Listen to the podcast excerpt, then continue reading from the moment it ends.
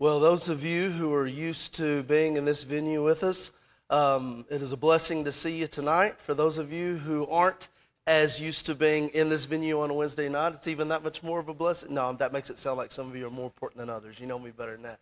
But it is a blessing to see all of you. Um, the common response tonight has been a common response, and it's a good one. It's called this Whenever people don't know where to go, because Carrie's gone and Toby's gone, then I'm quick to say they vacated the premises. And all of you are saying, good, they needed to do that. And your good isn't a bad kind of good, right? It's like, hey, they need to get away, like so many of us need to get away. So that's where they are. Nothing's wrong. Uh, we hope not, okay? Uh, hope, hopefully, Toby doesn't um, get on to me for telling you this, but I know that getting away involves jet skis and some of their kids and stuff like that. And so let's pray nothing goes wrong, right? We've all had uh, fun or you know, certain experiences when those are involved. Now, having said that, do want to call to your attention. I know we could uh, spend um, plenty of time speaking of joys and concerns. Uh, I'm just going to trust my heart and mind in terms of giving a semi update on Kathy McClellan. I know many of you have visited with her face to face. I've been texting her daily uh, as the dear friend that she is to me and lifting her up, and Brenda as well. Um, and so, I will just go ahead and read to you what she said earlier today. She said, Thank you, doing pretty good. Just got through walking, went about 150 steps, wore me out, laugh out loud. And then, this is how awesome she is. She's not concerned about her. Her next text said, praying for you tonight. How awesome is that, you know, in regards to a woman of God like Kathy is? So just wanted to update you on her. Many of you know more details than that, but I figured I'd pass that along while we're here together. Um, so without further ado, let's go ahead and ask for uh, the Lord's presence to be with us in an extra special way tonight. Let's go to Him in prayer.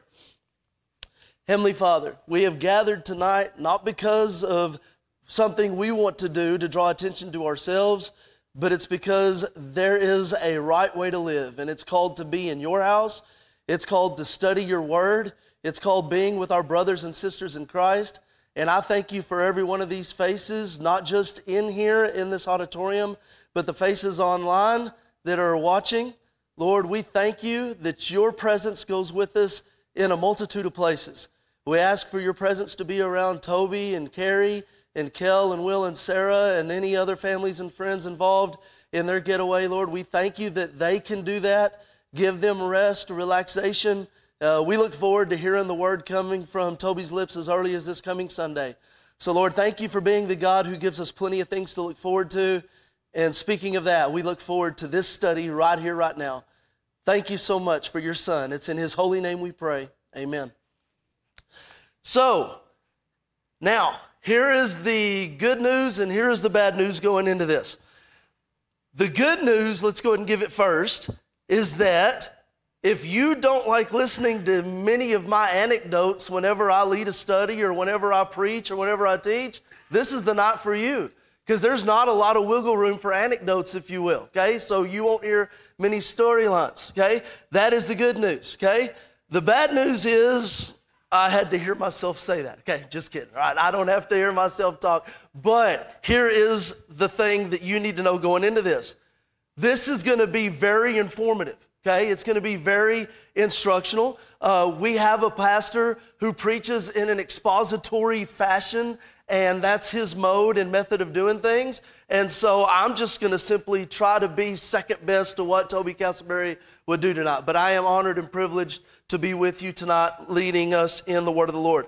I do have one thing that I want to make sure that I don't confuse you on because I don't want to confuse myself. What we're going to do is on your sheet, if you will take your grand scheme of things sheet, the subtitle is called Introduction to the New Testament. Having said that, here is what I don't want to confuse you in doing. Once we get rolling, we will not tackle why is there a New Testament first? We will tackle what is the New Testament. I repeat, we will flip flop those two, okay? So if you're somebody who likes to stay organized, if you're somebody who wants to be aware of, hey, that dude, he needs to be fired from teaching at Vernon ISD because he can't even read a sheet, okay? I'm letting you know going into it, we're going to flip flop, okay? So there's that disclaimer. Now, Our key verses tonight are select verses from the New Testament.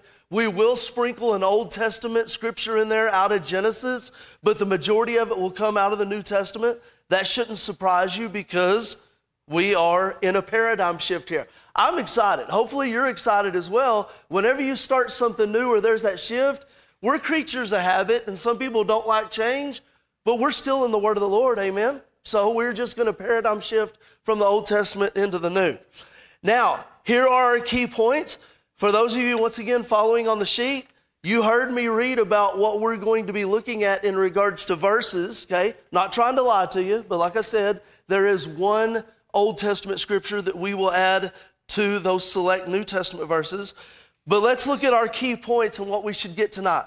Okay, this is our overview setting the table for us here. Key points are in the New Testament, God's promise of a Savior is realized in the person of Jesus Christ. The New Testament records, or records, excuse me, Jesus' life, teachings, and work of salvation. It also instructs believers for life as his followers. Okay? So that is what we're aiming for tonight. If you're wanting to know, hey, Doug, what should I get out of this this evening? That key point side of things can help you with that. Now, we are also going to flip to the very back. If you have been in a study with me before, I customarily go to that back sheet to set the tone, scripturally speaking. And so, if you will look in that uh, darkened section on that back page, we're going to read 2 Peter chapter 1, verses 20 through 21 together. But know this first of all, that no prophecy of Scripture is a matter of one's own interpretation. For no prophecy was ever made by an act of human will, but men moved by the Holy Spirit spoke from God. I think that's important to know, okay? No one's gonna really be considered a prophet unless they are giving something in advance coming from the will of God. That isn't gonna be a derivative from us, okay? And so that's important to keep in perspective. So I love that that particular verse or verses in Scripture are added to this study today. All right, so now let's start heading towards the meat and the potatoes of this whole thing, if you will. What is the New Testament? Okay, this is where it flip flops on your sheet, so that's the last time I'll remind you of that. The New Testament is the second major division of our Bible, the first being the Old Testament, obviously. Okay, we just finished going through that wonderful study um, everything from, well, you know, we were in Proverbs for a while, just like we're on uh, Proverbs for a while on our Sunday night study. So, just as a quick example, that's where we have been within the framework of the Old Testament. Uh, it is made up of 27 books, which include, okay, whenever there's a list of things, y'all know that I'm going to pause a little bit. I'm going to speak a little bit softer, a little bit slower, because if you like pastoral sermons, okay, I'm not Toby, but I respect his beautiful mind in terms of giving us points and using things like alliteration and things of that nature. Here is number one in regards to what these 27 books include. Number one, the Gospels, okay? I think we would all agree that we could take a shot in the dark and get that one right if we were in a Bible trivia course right now. The Gospels are recounting the life and work of Jesus. So I'll repeat number one, the Gospels. Number two, the second thing that these 27 books include the recorded history of the formation of the church, known as the Acts of the Apostles. I repeat, number two, the recorded history of the formation of the church, known as the Acts of the Apostles. Okay? That's why obviously we have the book Acts within the New Testament. Third thing that we are trying to look at that these 27 books include 21 letters written to both individuals and churches. Okay? I'm liking this numbers game right now. I'm not to lie. It's neat to put things into perspective. Huh? There's that P word again that you know I like to speak about a lot in the classroom and in this setting as well. Number three, I repeat 21 letters written to both individuals and churches. Fourth and final, in regards to what these 27 books include, hey, we're all a fan of this. We're in the here and now. This is speaking our language, if nothing else is, the Revelation. Okay? The Revelation is a prophetic book of encouragement, foretelling of future events. Last repeat on these one, two, three, and four. The fourth and final, the Revelation, a prophetic book of encouragement, foretelling of future events. And what a blessing it's been to dive into that. Okay, we're into chapter three of Revelation on Sunday morning. So, those of you who are in here, you know what we're talking about in that. Those online that haven't joined us yet, come get some of that. Toby's doing a wonderful job leading, leading us in the book of Revelation on Sunday mornings. Now, here is that thing that I told you about. Here comes the flip flop from your sheet. We just discussed what is the New Testament. Here comes why is there a New Testament? One of the beauties of being a teacher, I'm never going to chunk t- uh, parents under the bus. Why would I do that? I'm a parent myself, right? But guess what we parents get to do as parents? We get to use that almighty phrase of, because I said so, right? And kids need to listen to that, okay? I won't go off on the tangent is why they should listen to us. Told, or excuse me, Mr. Marco, right, did a great job leading us in that study a few Sundays ago. But a lot of people want to know the why. Well, guess what? Here's the beautiful thing we've discussed the what in the New Testament, so here comes the why. This question could be very profound and result in a huge, deep answer. However, the simple truth is the New Testament exists to make Jesus known. That's, that's an awesome thing to hear, right? If we're going to say all glory be to Christ, then that should be why this is in existence. In it, we meet Jesus and hear of his ministry. In it, we learn of his claims to be the Messiah and the many validations of that claim. In it, we learn of his work of salvation, truly standing as the Lamb of God who takes away the sin of the world. Praise God for that. Simply, Jesus is revealed, heralded, and celebrated throughout the account of the New Testament. So I will repeat that last sentence for those of us who like to have points as to why. Simply, Jesus is revealed, heralded, and celebrated throughout the account of the New Testament. My brothers and sisters, how awesome would this planet be if our very existence was to be simply to reveal, herald, and celebrate Christ, man, how awesome. That, that would just be absolutely wonderful, right? We get a chance to do that, okay? You can do that. I'm not going to keep you from doing that. So, the next chance when you step out of these walls, think about revealing, heralding, and celebrating our Lord. What great opportunities we have. Okay, for those of you who like page turns, hey, we just knocked one out. Y'all are doing a beautiful job, okay? Let's go ahead and continue within why is there a New Testament? And all of that serves that we would not just gain information and a knowledge of Jesus, but that in knowing Him we would believe. We hear this a lot. You know about Jesus, but do you know Him? Okay? You've heard that. I'm not going to go off on that tangent. We, we've, we've heard that plenty. But John said it like this But these things have been written so that you may believe that Jesus is the Christ, the Son of God, and that believing you may have life in his name. That is out of John chapter 20, verse 31. Once again, John chapter 20, verse 31. But these things have been written so that you may believe that Jesus is the Christ, the Son of God and that believing you may have life in his name. If we love Jesus, then a study of the New Testament should get us excited. I know every one of us have different temperaments.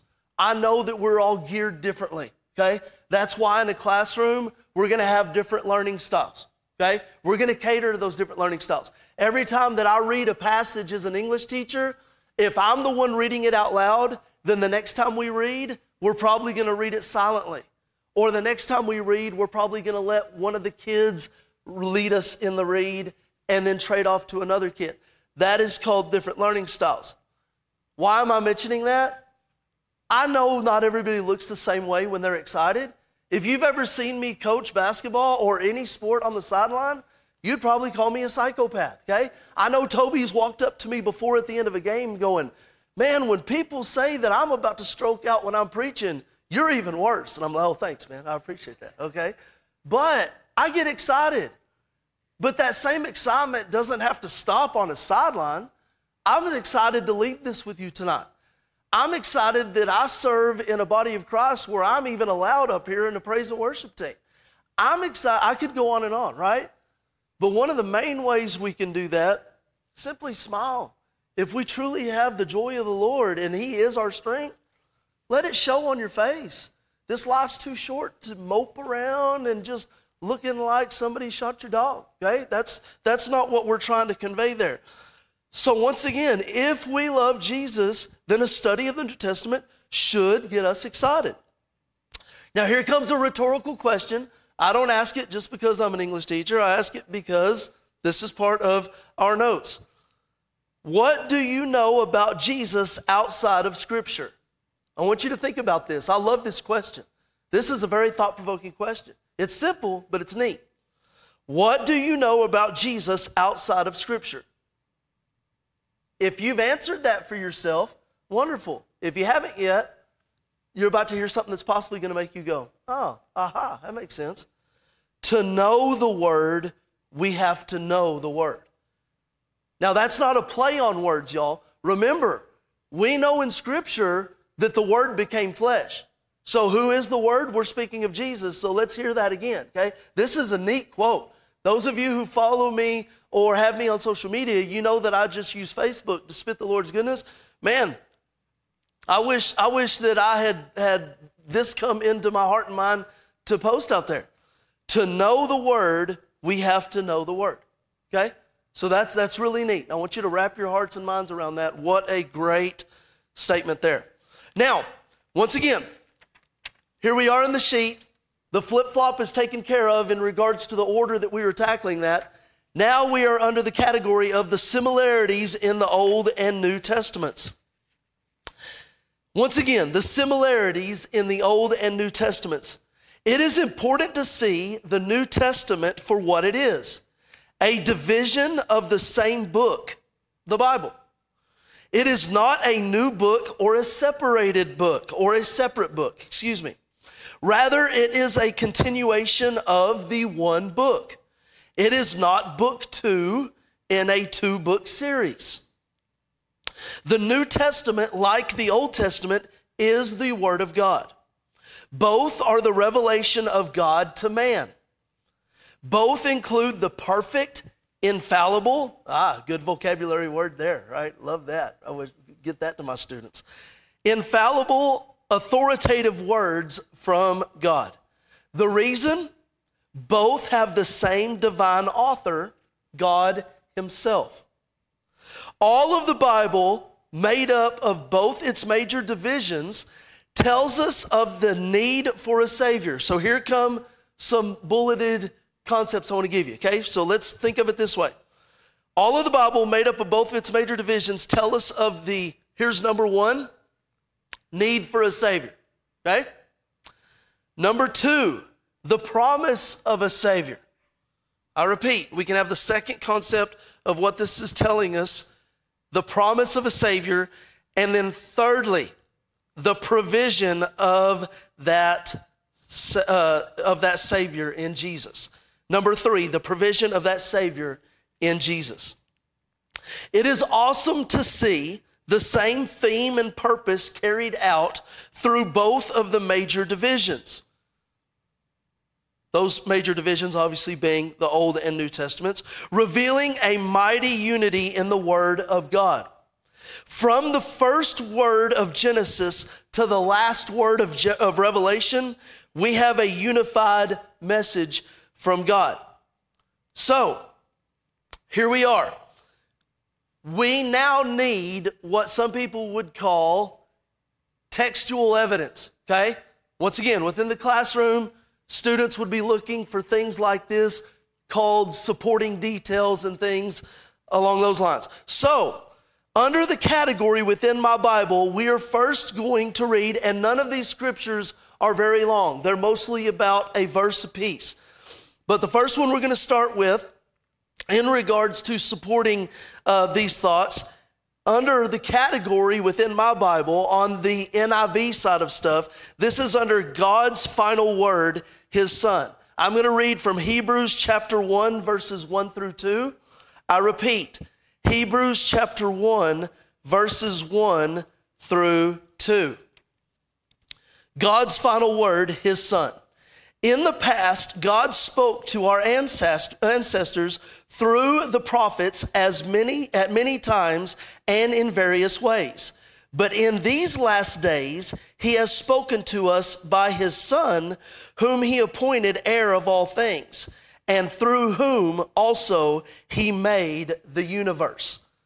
Once again, that is Hebrews chapter 1 verses 1 through 2. Another supporting scripture we're going to find in 2 Timothy. 2 Timothy chapter 3 verses 16 through 17. 2 Timothy chapter 3 verses 16 through 17. My subtitle in this case is going to read a final charge to Timothy. This of course comes from the hand of Paul. All scripture is God breathed and is useful for teaching, rebuking, correcting, and training in righteousness, so that the servant of God may be thoroughly equipped for every good work. Once again, that is out of 2 Timothy chapter 3 verses 16 through 17. So, there are those supporting details. Let's continue. Can you understand the New Testament apart from the Old Testament? Today, some people try and unwed the Old and New Testaments. That's a very true statement. If you have been studying the Word for a substantial amount of time, or you have been in the Lord's house, then you will come across the thought of basically people trying to act like which one of these is more important, the Old or the New Testament. Well, you can't do that, okay? That you, you are heading the wrong direction if that's something that you're trying to delve into. So I believe in what I just told you so much that here's that repeat of that statement again that I just read. Today, some people try and unwed the Old and New Testaments. So let's see what we need to think about that. The truth is, it utterly is impossible to understand the New Testament outside of a basic understanding of the Old Testament. To understand the Messiah revealed in the New Testament, we have to understand the Messiah promised in the Old Testament. Now, we just finished the category of the similarities in the Old and New Testaments. So now, if you will turn to the back, if you need that guidance and reminder, we find ourselves in the differences in the Old and the New Testaments.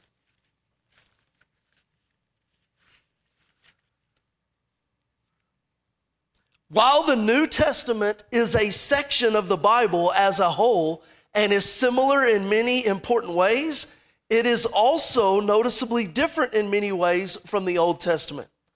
To most quickly sum it up, the Old Testament was committed to telling the world that Jesus was needed and Jesus was coming. The New Testament is different in that it proclaims Jesus has come.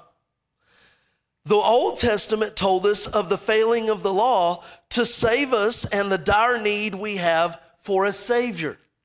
The New Testament tells us Jesus fulfills the law and then in His grace extends His righteousness to us. Now, I want you to think about that word righteousness. Don't want to give you a spoiler alert, but the Old Testament scripture that we're going to read today is going to have that key word righteousness into it. And I bet you can have a clue of who it will be tied to in terms of the father of our faith, okay? Some might observe the Old Testament is the Hebrew scripture, the word of God spoken to and through his people, the Hebrews. Those same people might ask, where then did the New Testament come from? Good question. The New Testament is the written word of God, recording, you ready? Here comes some bullets if you want to break it up this way. This is what the New Testament is recording. Number one, the coming of Jesus. Okay? I don't know about you, and you have heard me break out into singing in front of you before as we study together. Well, guess what? I am what I am. So it might be July, but it's really hard for me not to sit there and hear that and go, Joy to the world, the Lord is come. Guess what? Why do you think we have hymns slash songs like that? Because we are indeed heralding the coming of Jesus, right? So that's point number one. Number two, this is the other thing that the New Testament is recording his work of salvation. So, number two, his work of salvation. And number three, the, his mission for the church. So, the third and final thing that we are looking into what it is recording here is his mission for the church.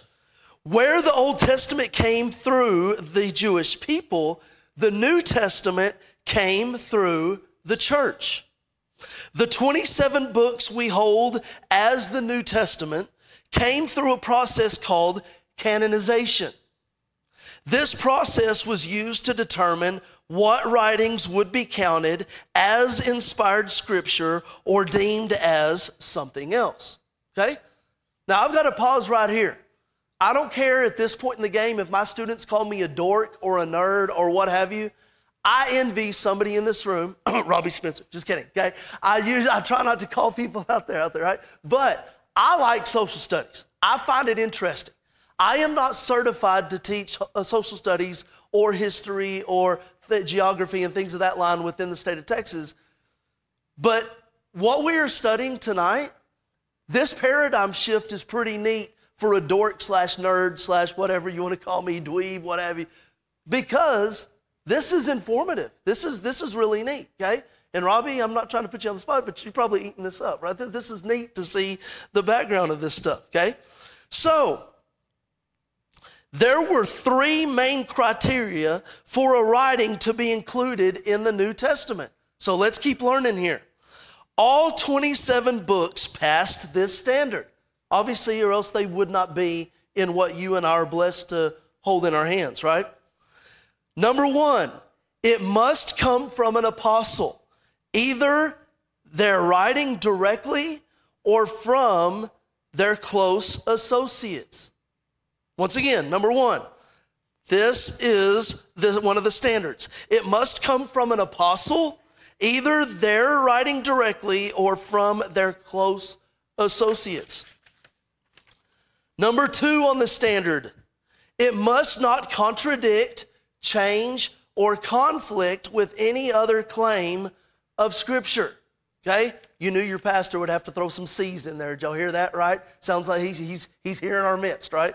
Contradict, C. Change, C. Conflict, C. Right? Hey, hey, I'm feeling them here. It must not contradict, change, or conflict with any other claim of Scripture. That was number two.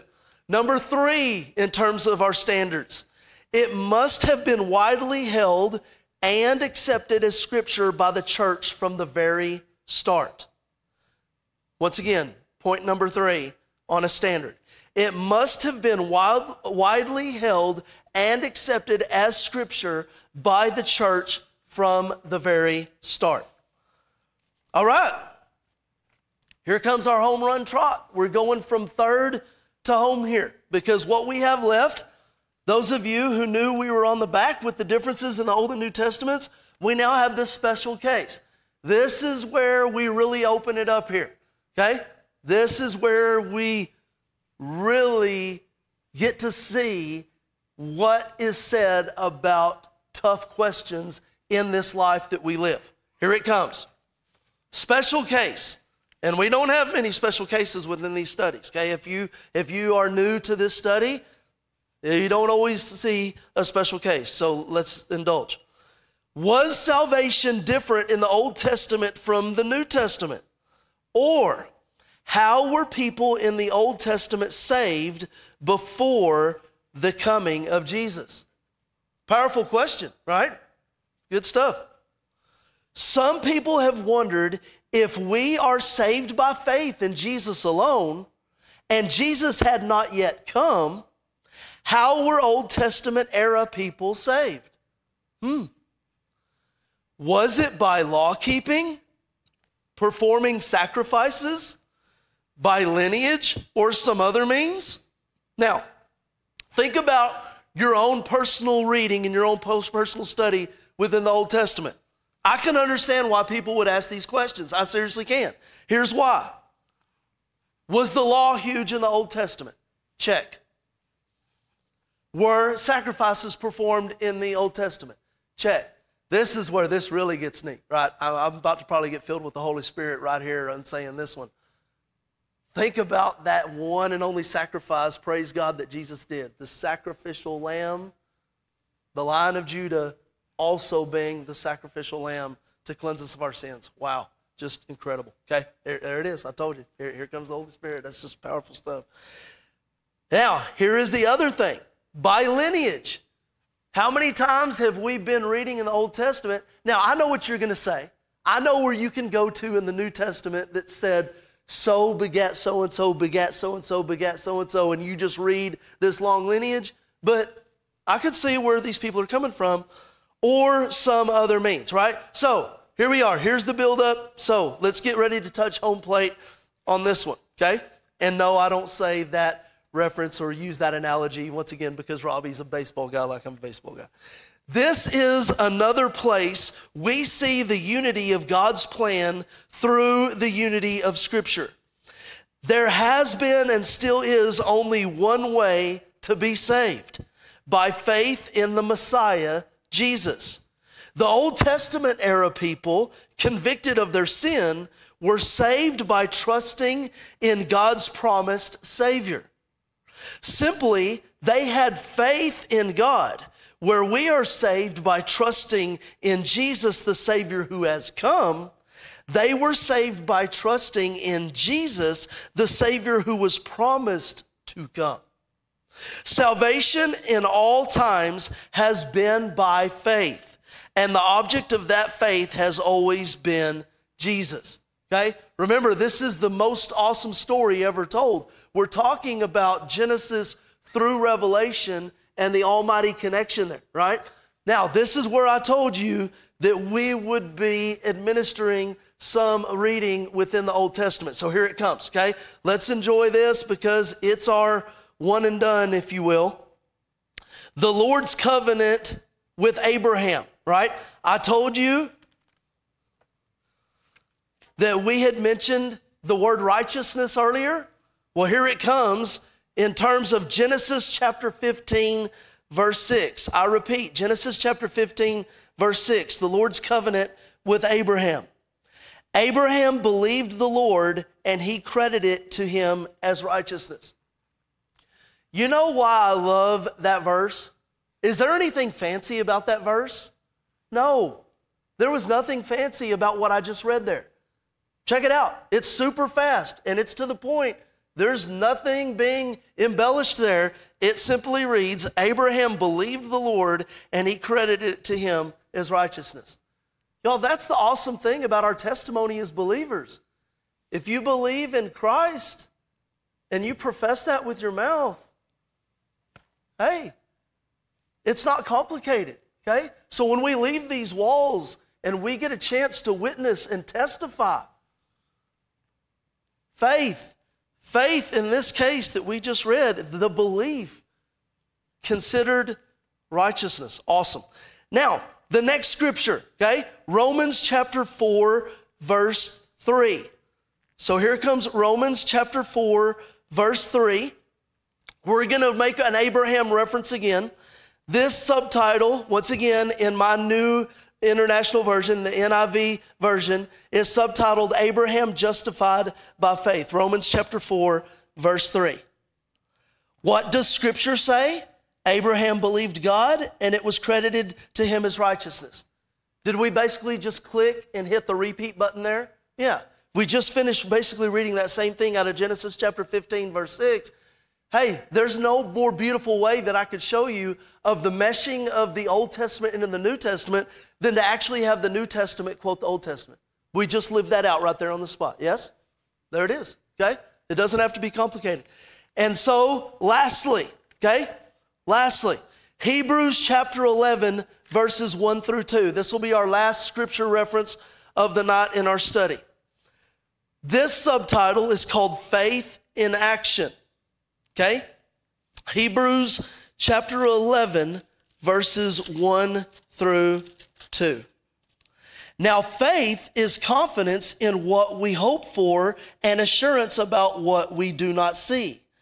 This is what the ancients were commended for.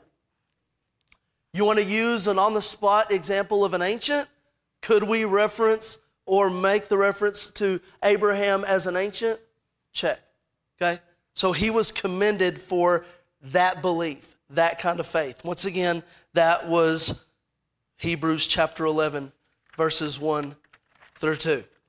So, ladies and gentlemen, I told you that was the last scripture, and that last scripture was the last part of this particular study. Very, very much so, an instructional piece tonight, okay? And so, hopefully, you were as blessed as I was in terms of appreciating this paradigm shift from the Old Testament into the New Testament. And the only thing that gets me a little bit more excited than that is seeing what next week will consist of as we have now introduced why and what and all that uh, part of the good things of this paradigm shift in the New Testament and saying exactly what part of the New Testament we study next. Okay? What a blessing. So, appreciate you being here with us tonight. Let's go ahead and close in prayer. Father God, thank you that we are a people that can use so much to our advantage in this life. Why? Because you have given us our hearts, you have given us our minds, you have given us spirits, you have given us the ability to comprehend, to understand, and to study.